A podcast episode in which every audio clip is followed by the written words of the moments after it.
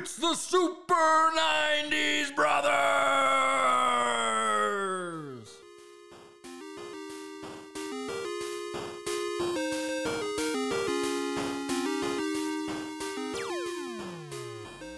Here is the path to the dark side.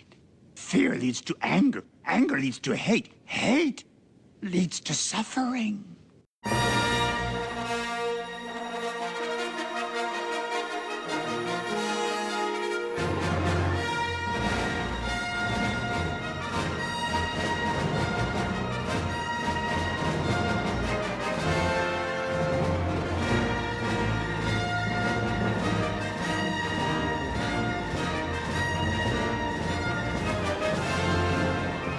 Hello, and welcome to the Super 90s Brothers. Ow! Where we do hazy memory refs on the decade from the darkest side of the Force. I'm your host, Brennan Pointer. Along with me is my co-host, Adam J. Pitzler. And today we're talking about Star Wars Episode I, The Phantom Menace. Ow! Oh my gosh. Here we are, Adam. We're finally here. We're finally big enough to do The Phantom Menace. I can't believe it's taken us this long to do this movie. It has taken us this long. It taken us a long time. It's a big deal. We had to make sure we had a lot of fans first because, here's the thing. When you do Star Wars stuff, the nerds will come for you. They will come for you, yeah. And they're going to come for me, after they hear what I have to say. Oh, man. So I'm excited. I don't really know too much about your love for or hate for Star Wars, for that matter. And I feel like there's so much around this movie because it was like right in the middle of our adolescence. There's just so much to talk about here. Yeah, we were 15 when it came out, so I wasn't quite a snob yet when it came to movies. So I don't have love or hate exactly for this particular movie. It's kind of a mixed bag. How's things going in your world? Everything's great here. It's been a lot of. I've just been making more and more podcasts. More and more people want to make podcasts here in Spokane, Washington, and I'm just helping them do it. So it's been really good. You're helping everyone live out their dream of making a shitty podcast. Exactly. Yeah. You're doing the world a service and taking their money for it. I would say I'm doing them a service, and I'm taking money. People are realizing that they can make podcasts now. So, and all they got to do is pay you. Exactly. I'm making it approachable, Adam. That's what I'm doing. You are at an affordable rate for those interested. Exactly. You're a man of the people. I am. I'm a man of the people. Much like a Jedi. Yeah, I would say if I was a Jedi, I very much would be like Obi-Wan. Those are some lofty comparisons. He was kind of the most kick-ass Jedi, arguably. That's true. Not Luke. Yeah. But he's probably just the most down to earth. Somewhere there's some podcast producer listening to this right now, and he's the evil version of a podcast producer. He's your Darth Vader, and he's gonna come for you, and he's gonna kill your kids. Oh man, well that would mean I'd had to he had to be a Padawan of mine. So I probably know this person, don't I? Matt Schumann. Oh, you're right. Yeah. So shout out to Matt. But anyway, if you guys want to give us a big shout out, we'd really appreciate it. We are still jonesing for those 5-star reviews on Apple iTunes Music. You can give us a love, give us a share, give us a like, but get on Apple iTunes and give us that 5-star review. Email the show, super90sbrothers@gmail.com. Let us know what Star Wars takes you have. Let us know what 90s movies or topics you want to hear about. We did get a topic or two recently, and we are dwelling on it. Some of them aren't our... we're not experts on some of them, so we got to kind of work up to it. Twitter @Super90sBrothers. Brennan is @SpocastPods with a K. AdamPitzler.com. That's all the social shit. And we're thrilled to be here with you guys. I'm excited. I'm very this has been a long time coming, and I'm so excited to do this movie. So you always are so excited. You're so excitable to do podcasts. That's why you're a good podcast producer. Are you this excited for all of your clients? Every one of them. Yeah. Yes, every one. The Mom's Knitting Circle podcast that you produce, you show up with a big buck tooth grin. Yes.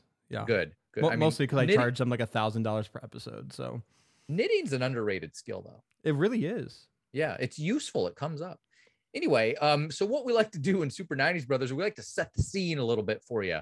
So this is a podcast about the 90s. Brennan said it's a hazy memory riff, so we don't always get everything right, but we try. And I want to take you back to May 19th, 1999, the year of our Lord. So I want you to travel back, close your eyes, picture yourself. It's May 1999. The Matrix was taking the box office by storm. SpongeBob SquarePants debuted on Nickelodeon, and the radio starts playing.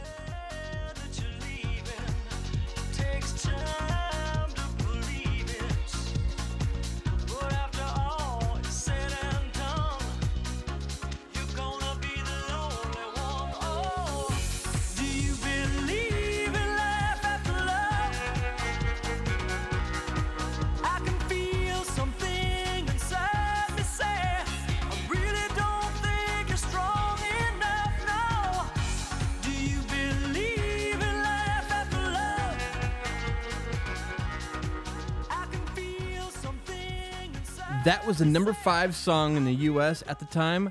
That is Believe by Cher. Oh, man. That brings back some memories. That's like old Cher, like when she was still young. That's not old. No, I Got You, Babe is old Cher. That's old Cher, yeah. Like this is middle Cher? This is her last biggest hit, I believe. She hasn't had much come since then.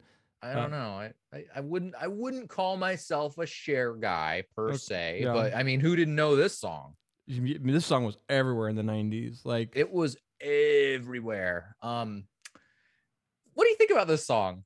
It's a fun dance song, I guess. It's early techno rave music. She was really hopping on that EDM techno craze, and it hit for her. If you probably went to I wasn't going to the clubs at this time, but this song was getting played, a lot.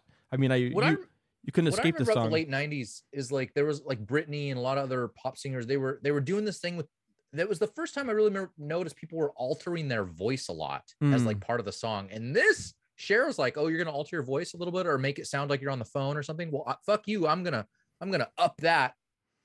Yeah. It's very, there's a lot of filters in this song. She's definitely relying on her producers to make this, song work. I wonder what the song was like to see live.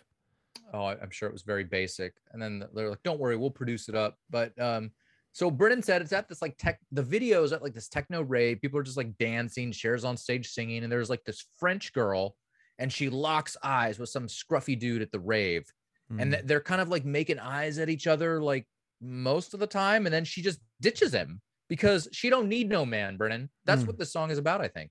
You don't need love to live. Right. I guess I don't really listen to the lyrics that much. Yeah, you're not a lyrics guy. Do you believe in love after love? Is that what it is? Do you believe in life after love? Oh, life after love. Oh. Can you be the best you after love or without love? You don't need a man to prop you up, Brennan. Yeah. And Brennan, you don't need Abby to prop you up. You've got your knitting circle podcast production. That's true. I guess I do believe in it, but I don't want to. I think it would be a lesser life. Yeah. There is life after love, but it's like a de-evolution. We're back to a monkey. Yeah. I don't want this. I don't want the life, but yeah, I believe in it, I guess. Yeah, I believe it exists. It's not something I'd I don't want to visit it, really. It's there. I believe it. So I'm, it's not, I guess when you really break it down, do you believe in, well, yeah, I believe it. Mm. Do I want it? That would be a different song. Do you want life after love? Anyway, speaking of believing things that we once thought were good, but now we think are sucky, let's talk about Star Wars Episode I. Ow! There's so many memories I have of this movie. What were your memories of going to see it in the theater? How did you wait in line? Did you wait to go see it? Are you a fan of Star Wars? I'm a very casual, I don't identify with the Star Wars people, right. But I am a casual fan of Star Wars. I like some of it and I don't like some of it, but it's enough in like the lexicon, like you kind of gotta watch it. And I'm not like a hater or anything. I don't like hate people that like it. It's nothing like that. Yeah. I think it's got good moments, good characters, good scenes, and the reverse. Before this movie came out though, like, what was your experience with the main trilogy? My stepmom bought them for me on VHS when I was like, I don't know, 9 or 10. So I owned them. Yeah. And I'd probably seen them all, you know, 3 to 5 times, maybe. I wasn't like a fanboy or anything. I thought they were cool, but then they get kind of ruined by like people that talk about it too much and act like they're the coolest thing in the world. And I don't know. It made me, I've always been a contrarian. For whatever reason, like at this time in my life, the big things that people like kids our age like really held with deep passions was like Star Wars or the Beatles or, you know, like things like that where people just were really obsessive about it. And like Star Wars was something that I liked. Like I had it on VHS. I had watched it. I thought it was fun. Like I played like the Super Nintendo Star Wars games were fun. Those were hard. Yeah, they were hard. And I had a friend who like loved the TIE Fighter games, but like, I just wasn't super into it. I did think it was fun, but I just remember the build up for this because all three of the main trilogy they were released in theaters the year before. Oh, I remember that. Yeah. They re-released them in the theaters and there had been some new scenes and stuff put in, as I recall. Yeah. Like CGI was, you know, pretty new. And So George Lucas went back and like added like a scene with Jabba the Hutt and A New Hope and added like a lot of CGI characters that he couldn't put into the movies back in, you know, in the 70s and 80s. Yeah, I remember that. And Jabba the Hutt like slithers, which he like never really moved. And it didn't work for me. Because originally in that specific scene where in the re-release was the original was Jabba the Hutt was just like a white like fat guy that had an Irish accent. Like that was the original Jabba the Hutt, and then they cut it out because it didn't really make much sense. And then they added Jabba into Return of the Jedi. Oh, I didn't know that. That was a great choice. And so they re-added him back in when they had CGI. So, yeah. Okay. So, well, you know, I definitely did not wait in line. I had friends that did. Mm-hmm. I remember like our school newspaper took a photo of some of my like friends like waiting in line and they did like a story on it. I don't know if you remember him, but a friend of mine named Josh Parse, he actually passed away last year. Oh. And RIP Josh, he was a good friend of mine that I knew, and he was in that photo and he went and he loved Star Wars. And I remember my friends being super excited and me having tempered excitement. Mm. But still, I still wanted to see it. I just wasn't going to go wait in line or anything. Like I saw it probably like 2 weeks after it came out or something. Yeah, this movie kind of created the craze of standing in line for movies because there wasn't really, back in the 90s, for people who don't remember or didn't experience this, like the only way you could go to a movie and get good seats was if you waited in line to, you could go buy the ticket early or the day of, but then you waited in line to get it. But for Star Wars, people literally waited in line 4 days to buy the ticket. Can you imagine how disappointed it'd be if you waited in line 4 days to see the Phantom Menace? I couldn't. I couldn't imagine it. But Brennan's right. There's no Fandango out there, kids. There's no picking your assigned seat. You literally just, you showed up to buy the ticket, but like even here, you had to wait in line to buy the ticket. So do you remember your theater watching experience of this? I do, yes. Okay. Do you remember any highlights? What would you mean the scene? I remember my parents driving me up to Newport Cinemas in Spokane, Washington to wait in line with a friend to buy the tickets. So we went and we had purchased a ticket, and I don't remember like if we had to like, and then if we had to wait a couple days to see it, but then I remember waiting in line. I went and sat in line for 2 hours outside, and it like wrapped around the outside of the theater, and we just waited in line, and I like going in, buying popcorn. Like we was a mad dash to get into the theater to get good seats. Right. And cause there was no like stadium seating back then. So you wanted to get in a good spot to be able to see. Oh wait, that brings up, I'm just going to interrupt you real quick. So Brennan said you couldn't reserve seats back then. So when you got in, you had to run to go get a good seat. Mm-hmm. So what you would do is you'd go put your coats down or something, or you'd have one person go sit down and put your coats down so the other person go get popcorn. Yeah. Otherwise you get fucked. You do. Yeah. Like you really, you get, I've like, there was many times in my childhood where we lost our seats because we didn't, I wouldn't save the seats right for my parents. Like my dad would go get something and then I was too afraid to tell someone no, and they would just sit in our spots. And then we'd get, I was terrible at it. That's like bad wingmandom.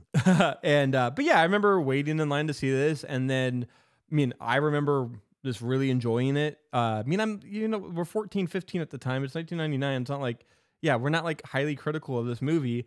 And like the opening crawl was, see, like it's the same feeling I get to see when I see any Star Wars movie in the theaters. Just like that opening crawl when they're introducing, like setting in the scene for the movie, like it gives you chills. Like it's an experience no matter what Star Wars movie you're seeing. And I always really enjoy that.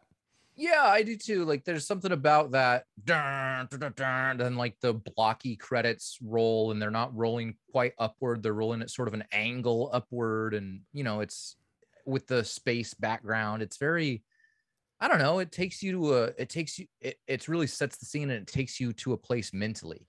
It really does. And we were waiting so long for this. Like it had been being talked about for, I don't know if it was like the worst kept secret, but like, there was more Star Wars coming, like, and we knew that since like the mid 90s, because they re-released the movies on VHS in like the mid 90s, like 1994, in this like, you know, 3 VHS set. And there was some like extra features talking about the future of Star Wars. Anyways, it was exciting. It was an exciting time to be a theater goer. Of watching, yeah, going to the movies. It was definitely an experience. So you liked it. I liked the movie at the time. Yeah, like I was not judgmental of it. Yes, there are very annoying characters. Yes, there's not enough lightsaber action.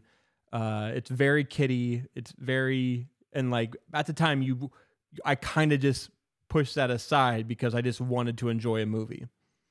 I did the same thing, but you know, we were 14. So some of the kiddie stuff wasn't so far removed from shit we were watching just a couple years ago. You know what I mean? Like right. We were watching, we had kind of weaned ourselves off of Nickelodeon maybe a year or two earlier. Yeah. Or maybe 3, but like not that long ago. So like, this is the kind of shit we were kind of used to.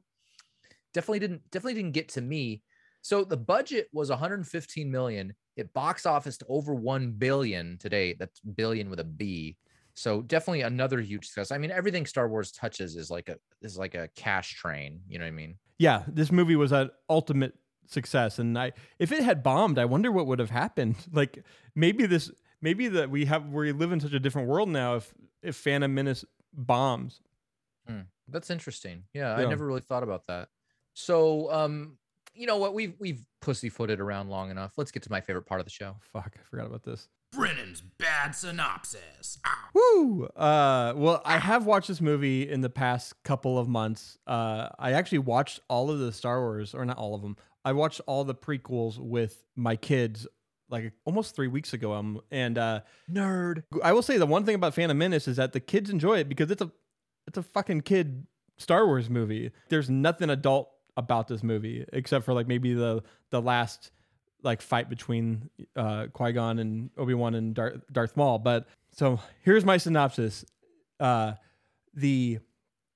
a Trade Federation that's trying to blockade the planet of Naboo from sending out their exports or trying to send stuff out. And they're basically trying to strong arm them into, I don't really know this part. Like there's a, I'm already screwing this up. But I don't really know what they're trying to blockade. They're trying to stop Naboo from doing something, but Naboo is part of like the Galactic Senate, and they're just taxing them. It's a tax thing.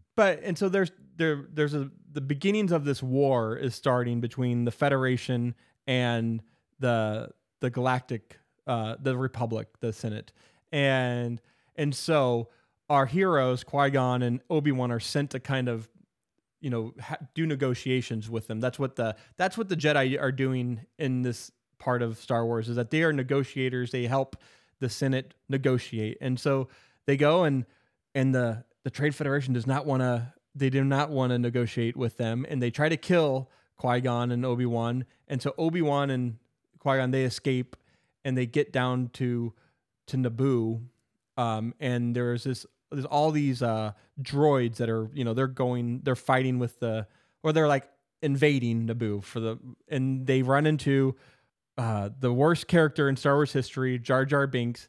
Qui-Gon saves Jar Jar, and then Jar Jar leads them to the underground water city. Underground water city. I forget what Jar Jar Binks is. What's the name of? Oh, a Gungan. A Gungan.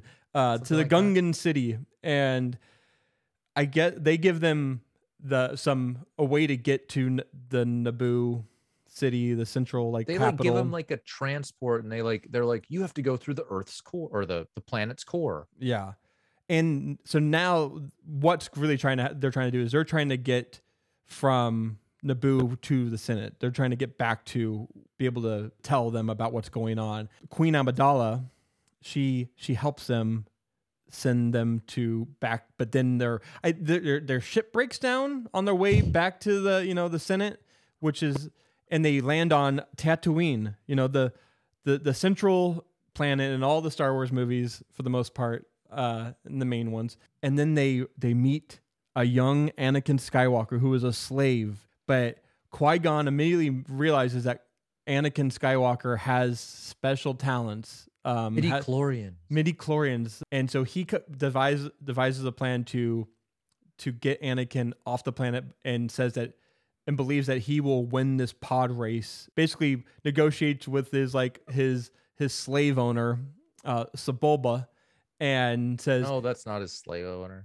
Is that not who it is? That's the evil pod racer. Oh, you're right. Enemy. The slave owner's name is Watto. Watto. Thank you. Sebulba. Yeah, you're right. Sorry, this is going on point. This is how these go. And so he gets him into the pod race. He negotiates that if he wins the race, that he gets to take Anakin with him. Right? I'm lost. Yeah, I mean, yeah, you're right. But this is the point. There's a lot going on in this movie. Anakin wins the pod race. He takes him to the. They get back to the main capital, and what's the place called? Dude, what's the main capital called? And if I don't know, the Senate. The planet with the Senate. But at the same time, Qui-Gon takes Anakin to the Jedi Council because he wants to train Anakin because he believes he will bring balance to the Force. And Yoda, Mace Windu, even Obi-Wan are saying, "No, don't train this kid. It's a bad idea." But Qui-Gon's this boy's future is. But Qui-Gon's "No, he will bring balance to the Force. We have to train him." Qui-Gon's "Fuck you, Yoda. I know better than you," said nobody ever except Qui-Gon. And then I don't really remember what happens next. They go back to Naboo to... Yeah, the queen, the Palpatine guy is he tricks the queen into starting a new re-election. Mm. And then Palpatine's "Hey, stay here with me and help me win this election." And she's and she speaks in this really hideous voice when she's got her queen face on. And she's "No, I need to go back to the planet and die with my people. If that's their fate, I'm going to die with them." And it's a very unattractive, unappealing voice that she does whenever she's queenie. Her Senate voice. So she goes back to Naboo with the Jedi. Yes, she does. To fight the droids that are there, because nobody in the Senate is listening. They're "Oh, well, maybe she's telling the truth, but we're gonna look into it. Let's talk about something else." That's kind of how it goes. And then they get back there, and I should have mentioned the Trade Federations are really just puppets of the Sith leader, Darth Sidious, and who is also Senator Palpatine. Spoiler. They get back there. They fight with the Trade Federation. Qui-Gon gets killed by Darth Maul. Anakin saves, flies a ship and saves some stuff. Destroys the ship up in the space. Everything's hunky dory except for Qui-Gon dies. But Qui-Gon's dying wish is that Obi-Wan trains Anakin as his Padawan, and so Obi-Wan goes and talks to Yoda and "Hey, I'm." It was his dying wish, and they begrudgingly decide, "Okay, you can train the kid." Yoda's "Despite me being all-knowing and knowing this kid's gonna be a shithead, okay, let's give in to Qui-Gon's dying wish. That's probably more important than the fate of Alderaan and however many other people die." Exactly.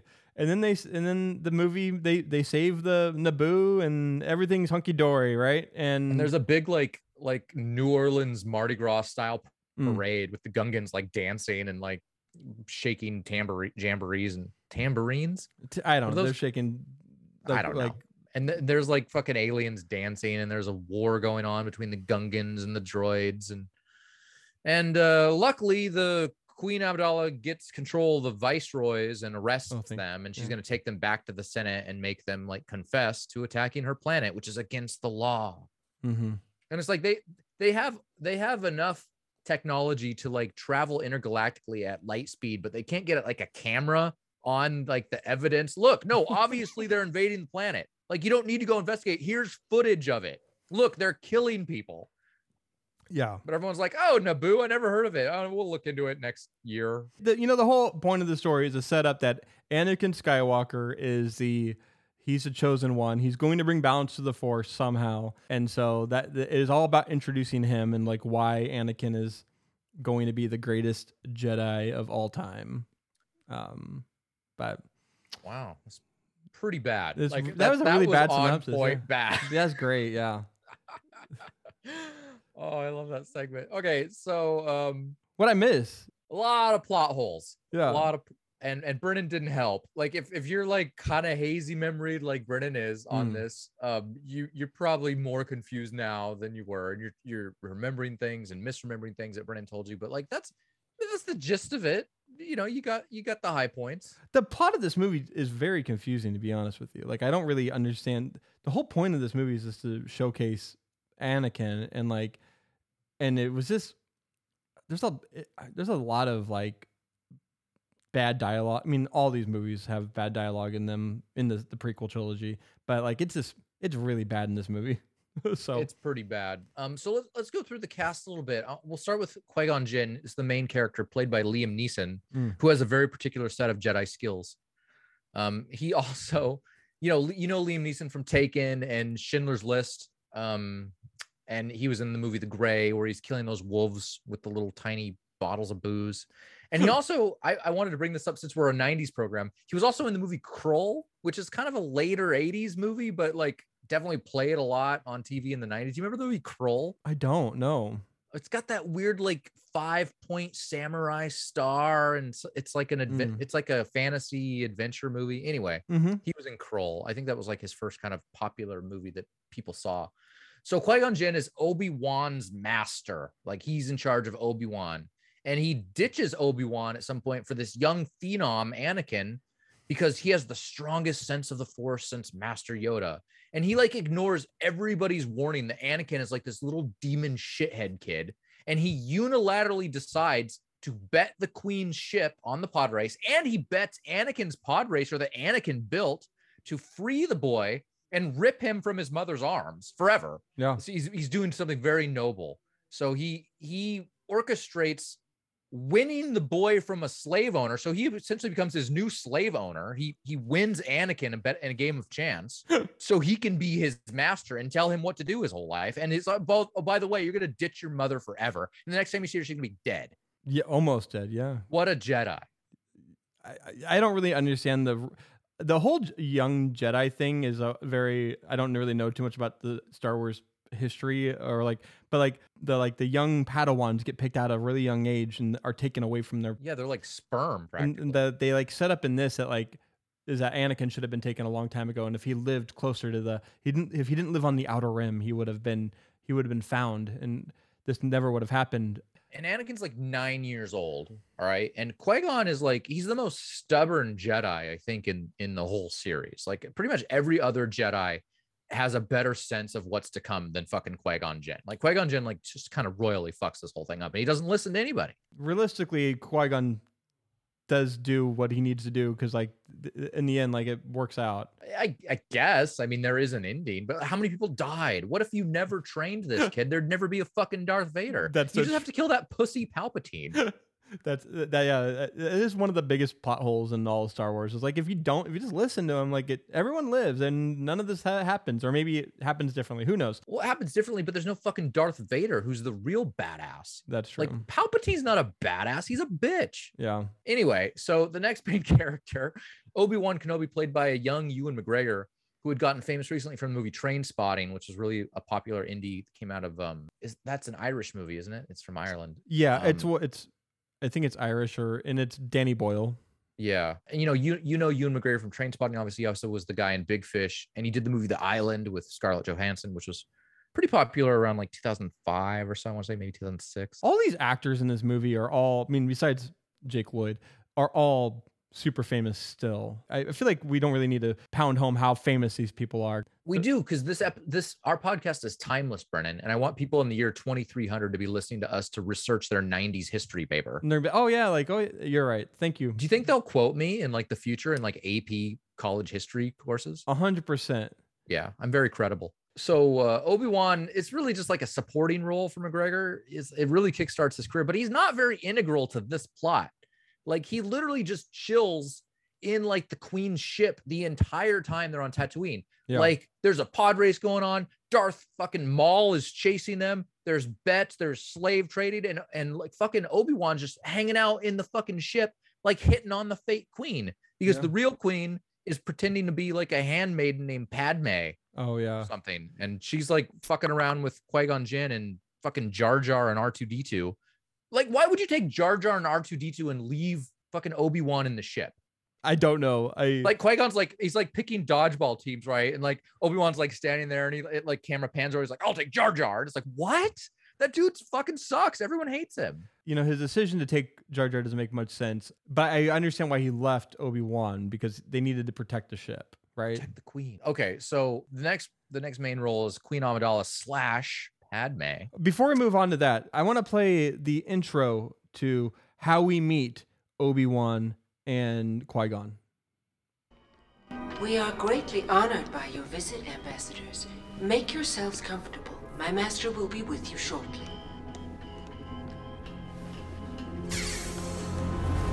I have a bad feeling about this. I don't sense anything. It's not about the mission, Master. It's something elsewhere.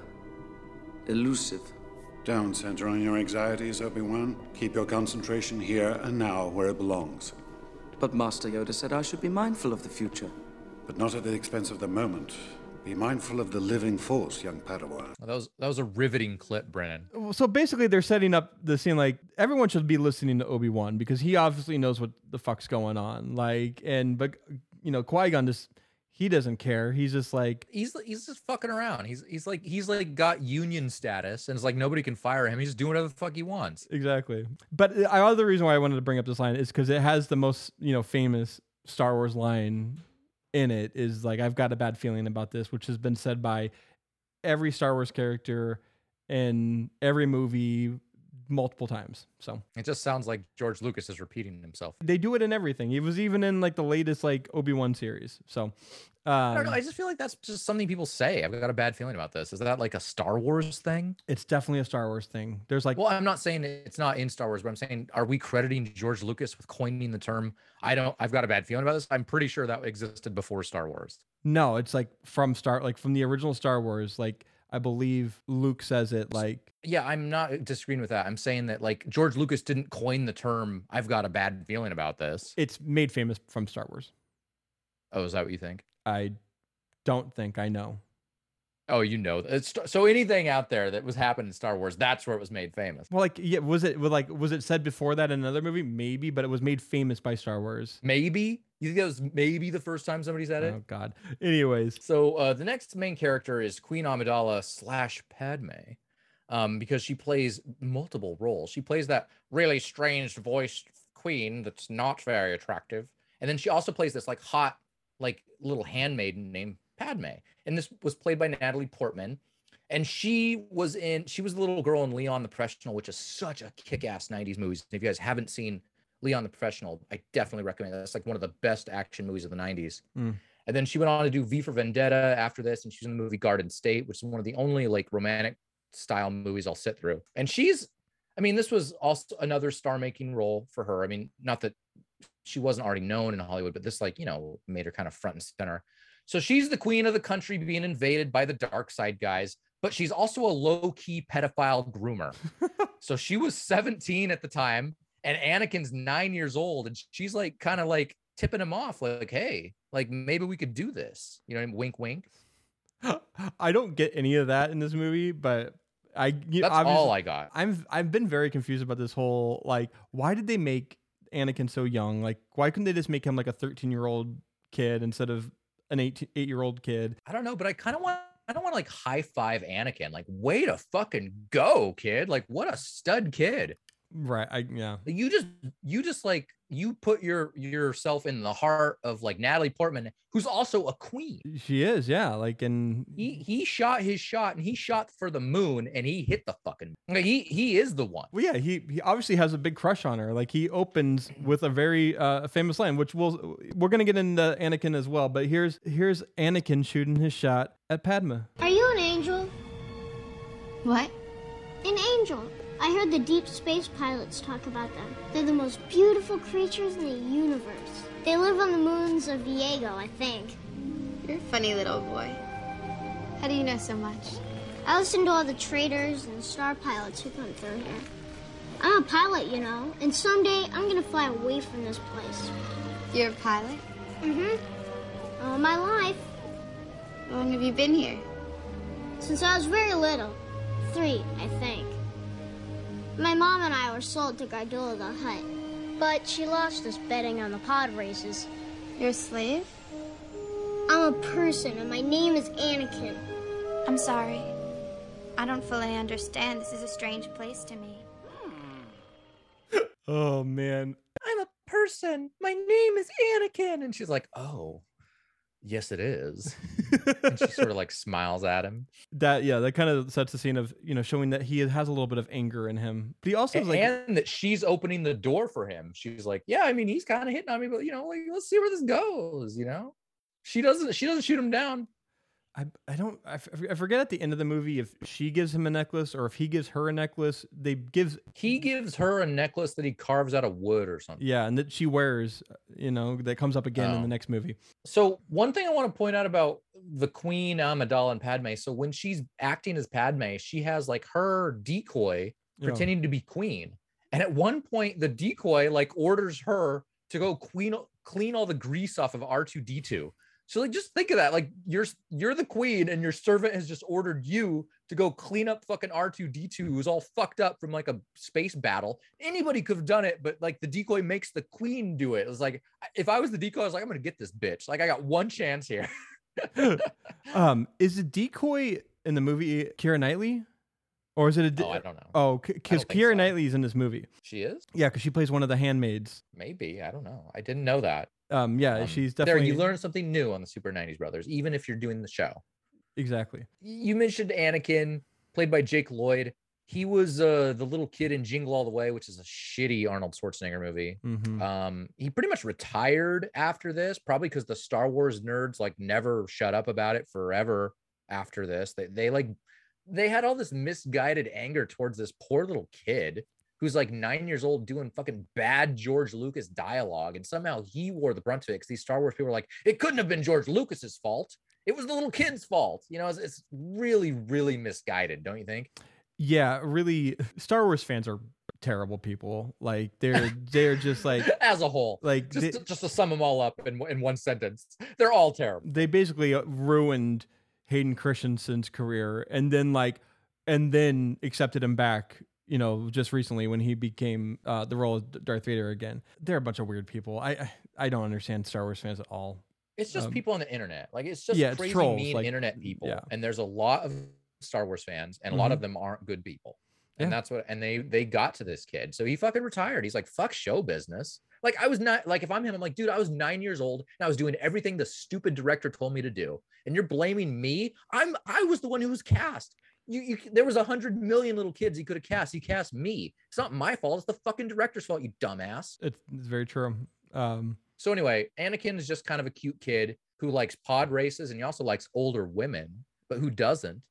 I always thought he was the kid from Big Daddy. Like, I just learned like yesterday, that's not the kid from Big Daddy with Adam Sandler.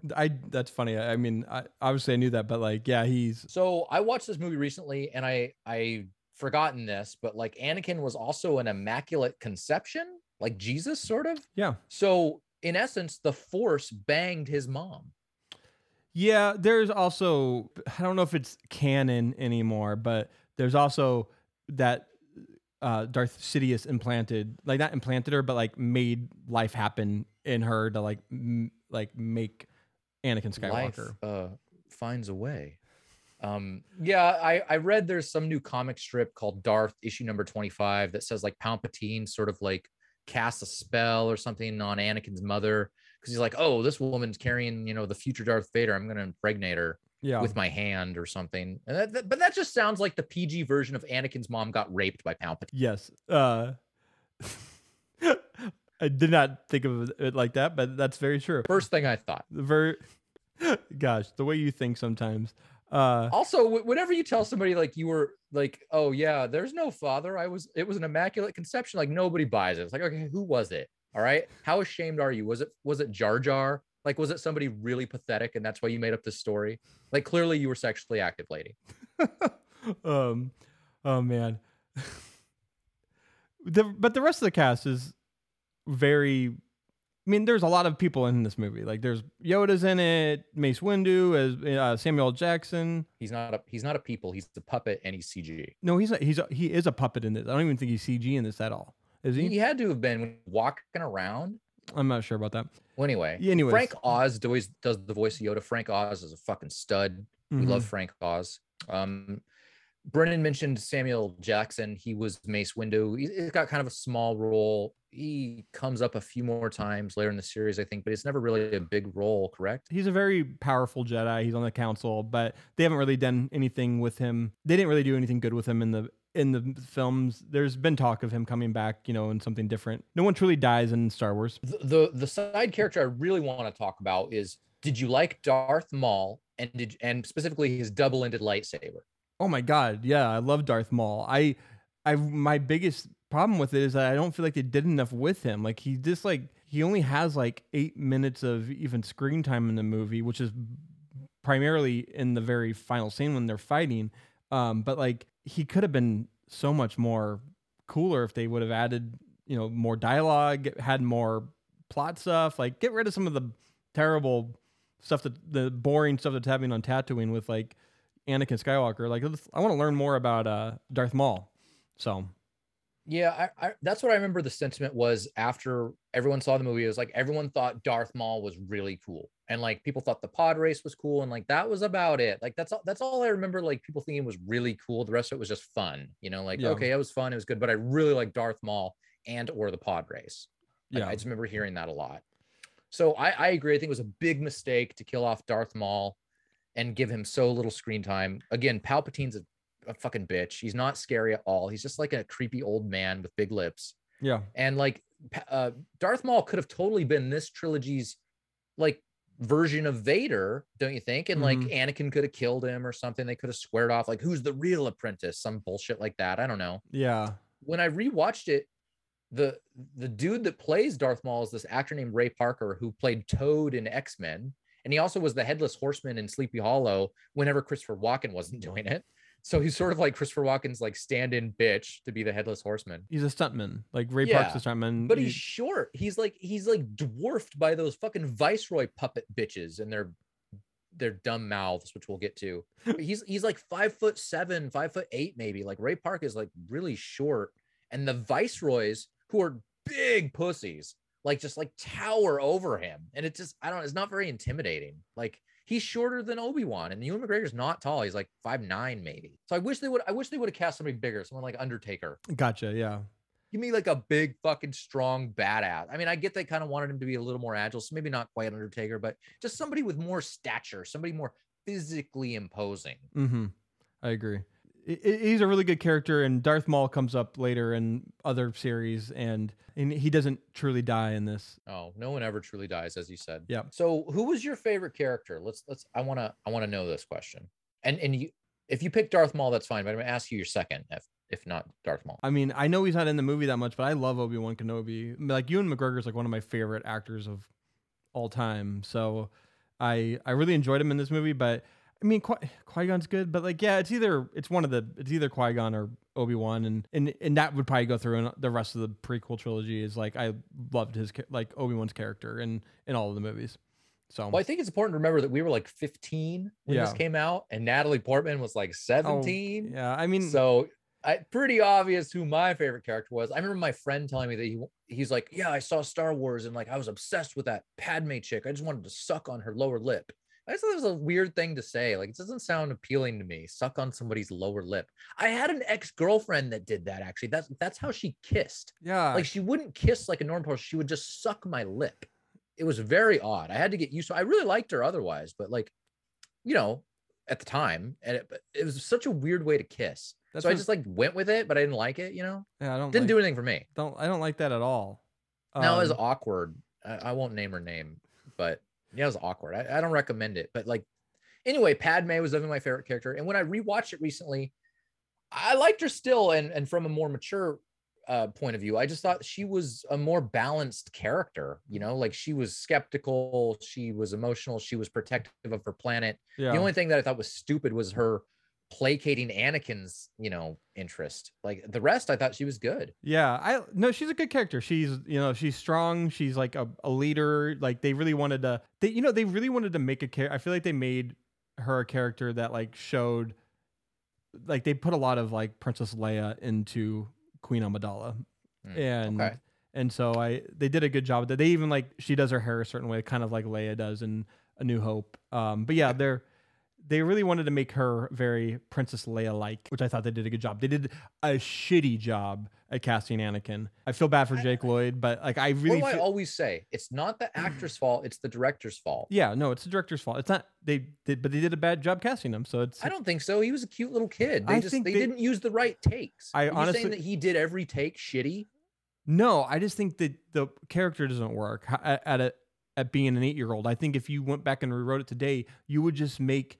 that character be a teenage. That's not Hayden. A casting decision. That's a writing decision. Oh yeah, I wrote him in as a 9-year-old. I know they should have wrote him in as a 13-year-old or 14-year-old, and it should have been just Hayden Christensen younger. So yeah, a kid going through puberty would have been a lot more believable. Yeah, a few years younger than Padme, and who's like 14, and you know thinking about the birds and the bees, yeah, and flowers and the trees. I imagine they didn't want to cast a kid going through puberty in this movie just because they didn't want to have to deal with the whole. Hey, the force be with you, right? Like, I wonder if they probably dealt with some of that on this as well. Remember, they dealt with that on T2 with John Connor. They had to like redub his lines because his voice was changing. So anyway, so let's get to some of the best scenes. The pod race scene I mentioned.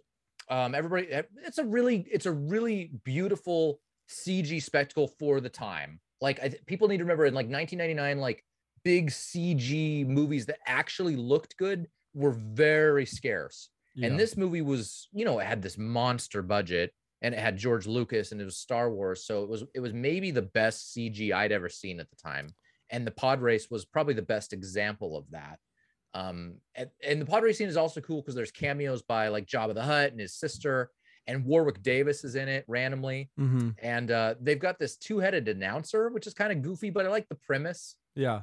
Yeah, and I have a little bit of that here because this always stood out to me because they're basically making this pod race seem like a big event, like a sporting event, and like NASCAR. And here's our pod racing announcers.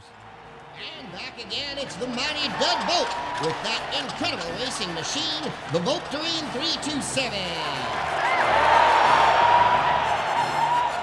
And hoping for a big win today, Odie Manziel. With his record-setting pit drawn team. So Did you like the pod race scene? I like the pod race scene. That part is very cheesy. It's very cheesy. In fact, in one point, if you look in the crowd, there's an alien in the crowd who's like raising the roof. Yeah. He's like... a quick aside to the pod racing and it being a really good scene. Did you play the game? The pod race game? Yeah. I tried it. I never owned it. I thought it was average. I don't know. I didn't. I mean, it's not Mario Kart. I'll tell you that. It's definitely not Mario Kart, but people really love it. There's been like a call for it to come back as a remastered version of it. And I think we had it. We owned it on the N64 and it was fun. And that scene's definitely probably the best scene in the movie. I will say there's not a lot of great scenes in this movie. There's like basically two, in my opinion. Yeah, I was having a hard time finding drops for this movie. In fact, Brennan picked the drops today, and I usually do that. So thank you, Brennan. So a few other scenes I want to kind of roll through. I remember when I went and saw it with my mom like 2 weeks or so after it came out. And I remember thinking that the very beginning when they're going underwater in that transport was really cool. Like Qui-Gon and Obi-Wan are going through the planet's core in like this little transport ship, and there's all these like giant fish trying to eat them. And I just thought like the CG looked really cool, and the monsters were really cool. And Jar Jar's there trying to ruin the scene, but he didn't for me. So I thought that was a really cool scene. I also like, and I know I disagree with some people on this, I really kind of like the Gungan battle against the droids, where the Gungans are using those weird like water energy bomb things. Yeah. And they're like using them with slingshots and like little catapults and shit. I thought that was kind of fun to watch. I know a lot of people don't like the Gungans like at all, which I totally, it's an opinion I totally respect. Yeah. But I like that scene. I just thought it was fun to watch. Yeah, that scene, like, so do you consider that scene as being this like one scene, or do you consider like being like, because it's like three scenes in one, like it's like the Gungans are fighting the droids, Obi-Wan and Qui-Gon are fighting Darth Maul, and then Anakin is in his spaceship like destroying the base. And so like it's all. I'm glad you asked. The Anakin and spaceship stuff is fucking dumb. It's dumb. Like, it's really dumb. But like I like the other two. Yeah. I like two. Meatloaf said 2 out of 3 ain't bad.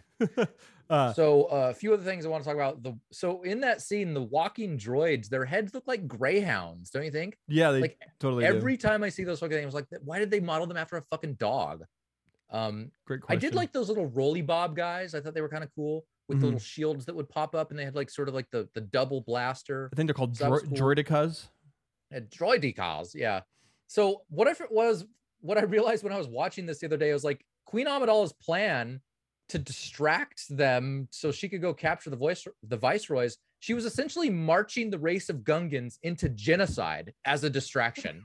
She's like, you know what? I really need to capture these viceroys. There's all these like stupid, annoying aliens. Let's just like march them into death. Yes. Like this. And she's like that. And everyone's like, that's a good plan. And the Gungan King's like, we so ready to do our part. I was like, okay.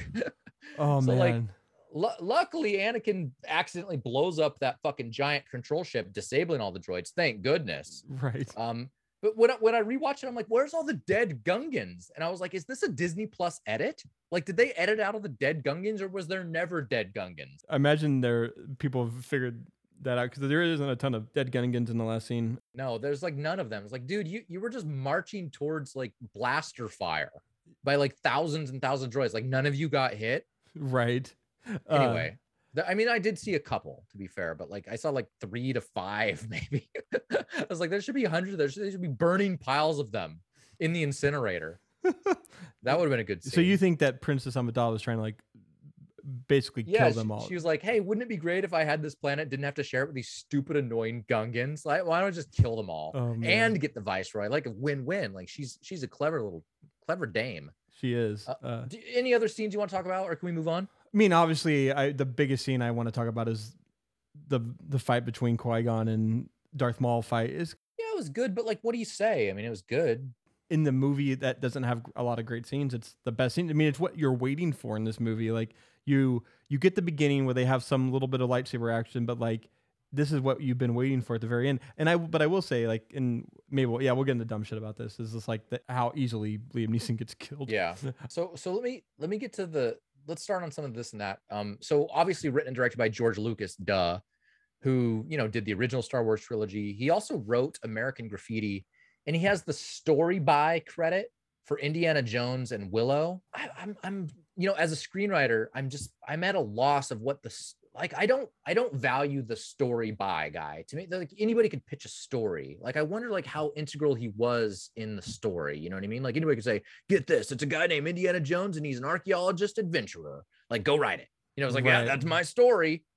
Yeah, I think the biggest knock on George Lucas in all of this is that he's a creative. Like, he came up with a story for Star Wars. I mean, a lot of it's stolen borrowed from other things, like I forget what it is. Influenced, writers would say. Yeah, but one of the best decisions that he made in the Star Wars movies was that he wrote the original, and then he let Lawrence Kasdan write Empire and Return of the Jedi. Should let Lawrence write this one. Yeah, and that's the biggest argument, is like, why did Lucas why did he write and direct all this? Because that's the passion biggest project, Brennan. I don't know. I just feel like that's you know, the biggest knock on it. So today, not then, but today, how do you feel about George Lucas? Because like the late Carrie Fisher was always very critical of the dialogue. And you mentioned it earlier. The dialogue's bad in a lot of his movies.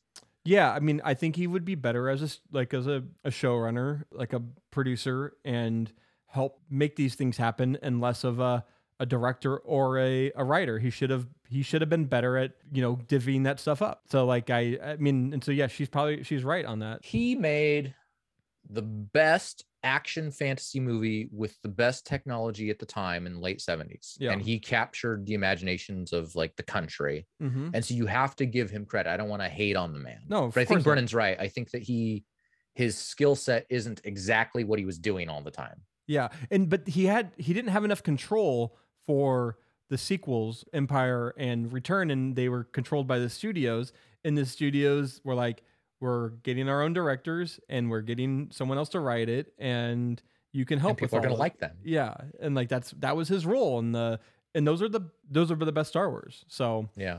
So, you know, there's been a lot of new Star Wars movies come out in the last like 5-10 years. Mm-hmm. And I don't want to get into this too deep, but like, obviously Mandalorian was really popular. I really liked Boba Fett. Have you seen the Obi-Wan Kenobi Disney series? Yep. Do you like it? I liked it. Yeah. Oh, I didn't like it. I enjoy it's enjoyable. Like it was goofy. It was very Disney. Yeah, I mean that's what Disney does. Yeah, but like Boba Fett and Mandalorian didn't feel so goofy to me. Yeah, I mean I think it's because those aren't mainline Star Wars characters, and like there has to be a bit of I mean you're still working with one of the best Star Wars characters, well, the two of the best Star Wars characters in the history of Star Wars, and you couldn't be too dark because they want to make it approachable for kids still. I guess I didn't like it. My friend Dennis Mackhart called it the Baby Leia show, which I thought was pretty funny. Maybe others have coined that, but that's where I heard it. And I mean, Mandalorian was Jon Favreau. Like the lady that directs the Obi-Wan show, I was not impressed with. You know, for the this and that, the last thing I want to say about this and that is that John Williams did the score for this movie. I mean, like he does for all Star Wars movies, but Duel of Fates is like one of the greatest like Star Wars like tracks of all time. Are you familiar with Duel of Fates?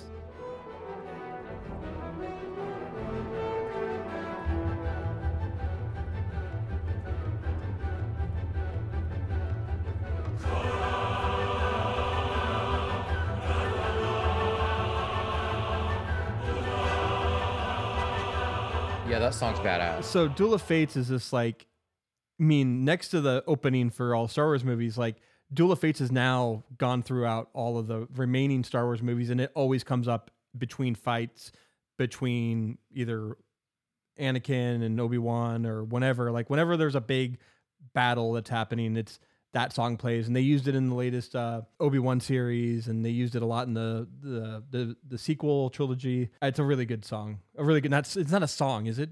It's more of a, what do you call that, Adam? Orchestra? I don't Orchestral? Know. Anyways, it's a really, and I didn't want to like, I wanted to mention him in that song because it's a score. It's a score. Thank you. But it's mainline in all Star Wars going forward. Dumb shit. All right, so we got to talk about the Jar Jar Binks travesty. And as like this, you know, I had sort of an epiphany when I rewatched this. And I'm going to make a statement for some of you, and it's going to make some of you a little uncomfortable. Jar Jar Binks is a ripoff of the Olsen twins from Full House. Like his dialogue is literally, "Excuse me, you and Big Doo-Doo and how wooed." Like he literally says how wooed, which like fucking the Olsen twins made famous in like 1991. Yeah. And like he sticks his tongue out at people, and it's like he's just a big goof. Like he's so unlikable and stupid and annoying. And it's like I get that he's George Lucas and he's in charge, but where the fuck was his like circle of advisors saying, "You've got to tone this fucking alien down. This is stupid." Jar Jar Binks is like the biggest like what the F moment. You know, the only reason why I imagined George Lucas got to do the remaining of these sequels is because how much money they made. Jar Jar Binks he could have ruined this movie. He did ruin it. He did. But it could have just killed it in the box office. But there's no one to blame for Jar Jar Binks. Like there's no like there was an actor obviously that played like the suit or whatever with a blue mask on or whatever, but nobody knows his name. you have to blame George Lucas. You have to. You can't, like, there's no scapegoat for this, you know? Yeah. I've often thought, why don't they just go and just redub this character? Like, why don't they just go and just, like, everyone hates it.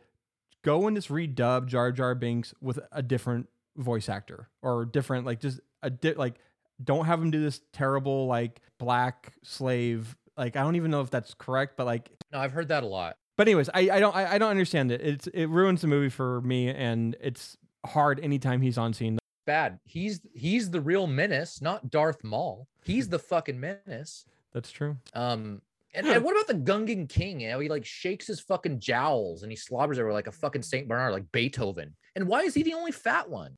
He doesn't look like he's the same race as the others. Because kings are often fat because they are. Yeah, that's fine, but like. I didn't see any other fat ones. And was there even any lady fucking Gungans? Who, I don't know. Maybe they're hermaphrodites. Maybe they don't have. They switch sexes. Yeah, maybe they. Whenever. So Jar Jar could be a woman. He could be. Okay, he could be. So anyway, what didn't you like? I didn't like Jake Lloyd. I will always say, for the life of me, they should have just cast an older, like teenage. Like, boy, I think it should have just been like, I don't know, they probably didn't have Hayden Christensen yet, but I always think like this movie would make so much more sense if it was Hayden Christensen at 13 and like that was the character, like, because that would explain a lot more like of his anger, of his angst, of him not being able to be trained properly. That is my biggest like, why don't they just go a little bit older? That would make so much more sense, because when you look at the younglings later in the movies, is like, they're all around the same age as Jake Lloyd. They're all like 8 years old. It's not like he's like... Yeah, but they've been being trained for like 9 years, you know, since inception. The last scene where like fucking Anakin decides like, oh, I'm going to fly this ship and then accidentally destroy the base in the sky. They set him up as a pilot, like a little phenom young pilot. Couldn't he have... It would have been better if he did it himself, at least, than it was an accident. Like that, like at least... I don't know. It just felt so stupid. Yeah. It was just stupid. It was dumb. I will say one of the dumbest things is in the final fight, in the lightsaber fight between Darth Maul and Qui-Gon and Obi-Wan, there's a force field that separates the two Jedi from Darth Maul, which makes zero sense. It's a plot device. What, like, to make it so Qui-Gon gets killed? Like, to separate them so they can have a one-on-one battle where you see Qui-Gon die and then fucking Ewan McGregor jumps in afterwards. It's stupid. It's very forced. And you can, as a writer, you can see it like right away. You're like, oh, I see what he's doing. And it's very obvious. Yeah. Like, and why are there force fields there? Like, I mean, I don't know. That's the thing that's stupid about it. It's like, it's not that separating them is bad. It's not that how you want to play out the fight scene is bad. It's that the way you did it, with these weird force fields in the middle of nowhere that come on and off. For what reason? Are they like, are they separating flies? Like what the fuck could those possibly serve? The Viceroy puppets, their mouths don't sync up right to their dialogue. It's so distracting. Where the fuck is the $115 million budget there? I don't know. That's a great question. Dude, you made a pod race out of CG that went on for like 8 minutes and it looked amazing, but you can't get these fucking Viceroy puppets' mouths to move at the right time that they talk. Them using how they use like CGI to like practical like effects, like a puppets, like it didn't make much sense in this movie, because like they should have been CGI if they. Yeah, I don't get it. In the notes you mentioned R2D2 and C3PO, like yeah, the inclusion of them, like they do it. For the money, it's all about merchandising. Like, you know, the Benjamins. The funniest thing from Spaceballs is when they're talking about merchandising. Spaceballs the cereal, Spaceballs the whatever, and I'm just like, whenever they place these characters in Star Wars movies now, it's just like, this is all for making some money. How does it make money? I don't see how having C-3PO is like a half-built droid and Anakin's fucking, you know, I don't know, that is shantytown makes them money. You're saying there was fans out there like, I'm not gonna go see this unless C-3PO's in it as like a half put together fucking droid. I think you've got to have you have to have them in it that have Star Wars. Like, they both felt forced. I don't hate forced. R2D2 in this movie, but how can you hate him? He doesn't really say anything. Right. Like, it was fine. Like, I would have been fine with R2D2 as they used R2D2, But the C-3PO thing was really stupid. It was really stupid. And they were just trying to set that up like, oh, like Anakin Skywalker created C-3PO. So my question about that is, so when George Lucas decided to do that, was he pandering to the Star Wars nerds, or is he the biggest Star Wars nerd and he was pandering to himself? I think he's pandering him to himself. He, because for those who don't know, Star Wars A New Hope in the Krull, when it was originally opened, there was no like episode number. Like it was never episode 4 A New Hope. It was just A New Hope. And then there was this idea that like there was more that happened before the movie, and there's this prequel series. And so like the idea is like this has always existed. And so I think it's just George Lucas trying to like make shit happen. Well, he made shit happen. You got to give him that. The last thing I want to say is the movie ends with an open casket incineration funeral of Liam Neeson, where everyone gathers around him to watch him slowly burn away into ash and inhale his ashes. And I thought, this is what I want my friends to do at my funeral. I want you to have me out on a slab, roasting marshmallows over my burning ass. And I want you all to breathe me in so I can continue existing in all of you and my friends and family. Will you do that for me if I die before you? Will you honor that? I think that's a thing you have to take up with Jill. Because she's going to be the one. No, she said she's not coming. She said she's not coming to the funeral. She said she'll have moved on already. You need to put that in your will, but I don't think we can legally do that in America, Adam. So we're going to have to go on an offshore island. We'll have to go do it in a country that allows it. But I'm down. It's a little Viking-esque, right? Like the shooting you send the ship out to sea and you shoot a fire arrow on it. It kind of burns away into the ocean, which is kind of cool. That's fine too. If that's the best I can get, that's what I want you to do. Okay. Like a Viking, kill me like that. Kill you or like a Viking. Feed me to something. I don't like the idea of being buried in a box. I think that's very restrictive. I want to be out in the fucking app. You can still just get incinerated, but you can still get whatever it's called. Yeah. Cremated. I know, cremated. But like that's basic. I know, but that's like basic bitch stuff now. Like everybody gets cremated. I want something like memorable, you know? You want like a live cremation? Yeah, that's what I'm saying. I want what Qui-Gon Jinn had. I want you to stand around, open casket incineration, and I want you to roast marshmallows and breathe in my fucking fumes into your lungs. No masks. Mask prohibited. No thanks. You're coming, just so you know. Man, I hope I die before you. It's just so you don't have to do that. Yeah. So the movie was 133 minutes. It's only 51% on Rotten Tomatoes, which is, it's actually rotten. So Rotten Tomatoes says if you're not 60%, you're rotten. Yeah. So it's a rotten Star Wars, and it's rotten to most people. I'm a little surprised it got 51% from critics. I could see it from audience, but from critics, I don't know what critics are praising this. I have the Rotten Tomatoes pulled up right now. I mean, it is based off of 235 reviews, so like they are taking a lot. No, that's a lot of reviews. The audience score is not much higher. It's 59%. That's rotten too. This entire prequel series is not great. Like, not great. They're fun to rewatch on a nostalgia factor. They're somewhat fun to watch on if you're a Star Wars fan, you like trying to like learn about some of the canon. But other than that, like they're not that rewatchable in my opinion. Final thought is they're not that rewatchable. Yeah, and you can watch all of it, all of Star Wars on Disney Plus. So you can go check it out there, and yeah. Dude, they have their own fucking category called Star Wars on Disney Plus that I borrow from your brother. Actually, from your niece. Your niece Charlie loans me her Disney Plus. That's very nice of her. It is nice. I keep meaning to send her something. I will. You should send her something. I sent Jordan something once. I sent him like a gift card. I will say this. My last take on all the Star Wars stuff is that I will say at least Disney has found a way to make Star Wars enjoyable again. It was not doing well in the hands of George Lucas, and I really like what they're doing with the IP now. No, I agree. I really liked Mandalorian. I really liked Boba Fett. Yeah. I didn't like the Baby Leia show. That's fine. I liked the other two a lot. Yeah.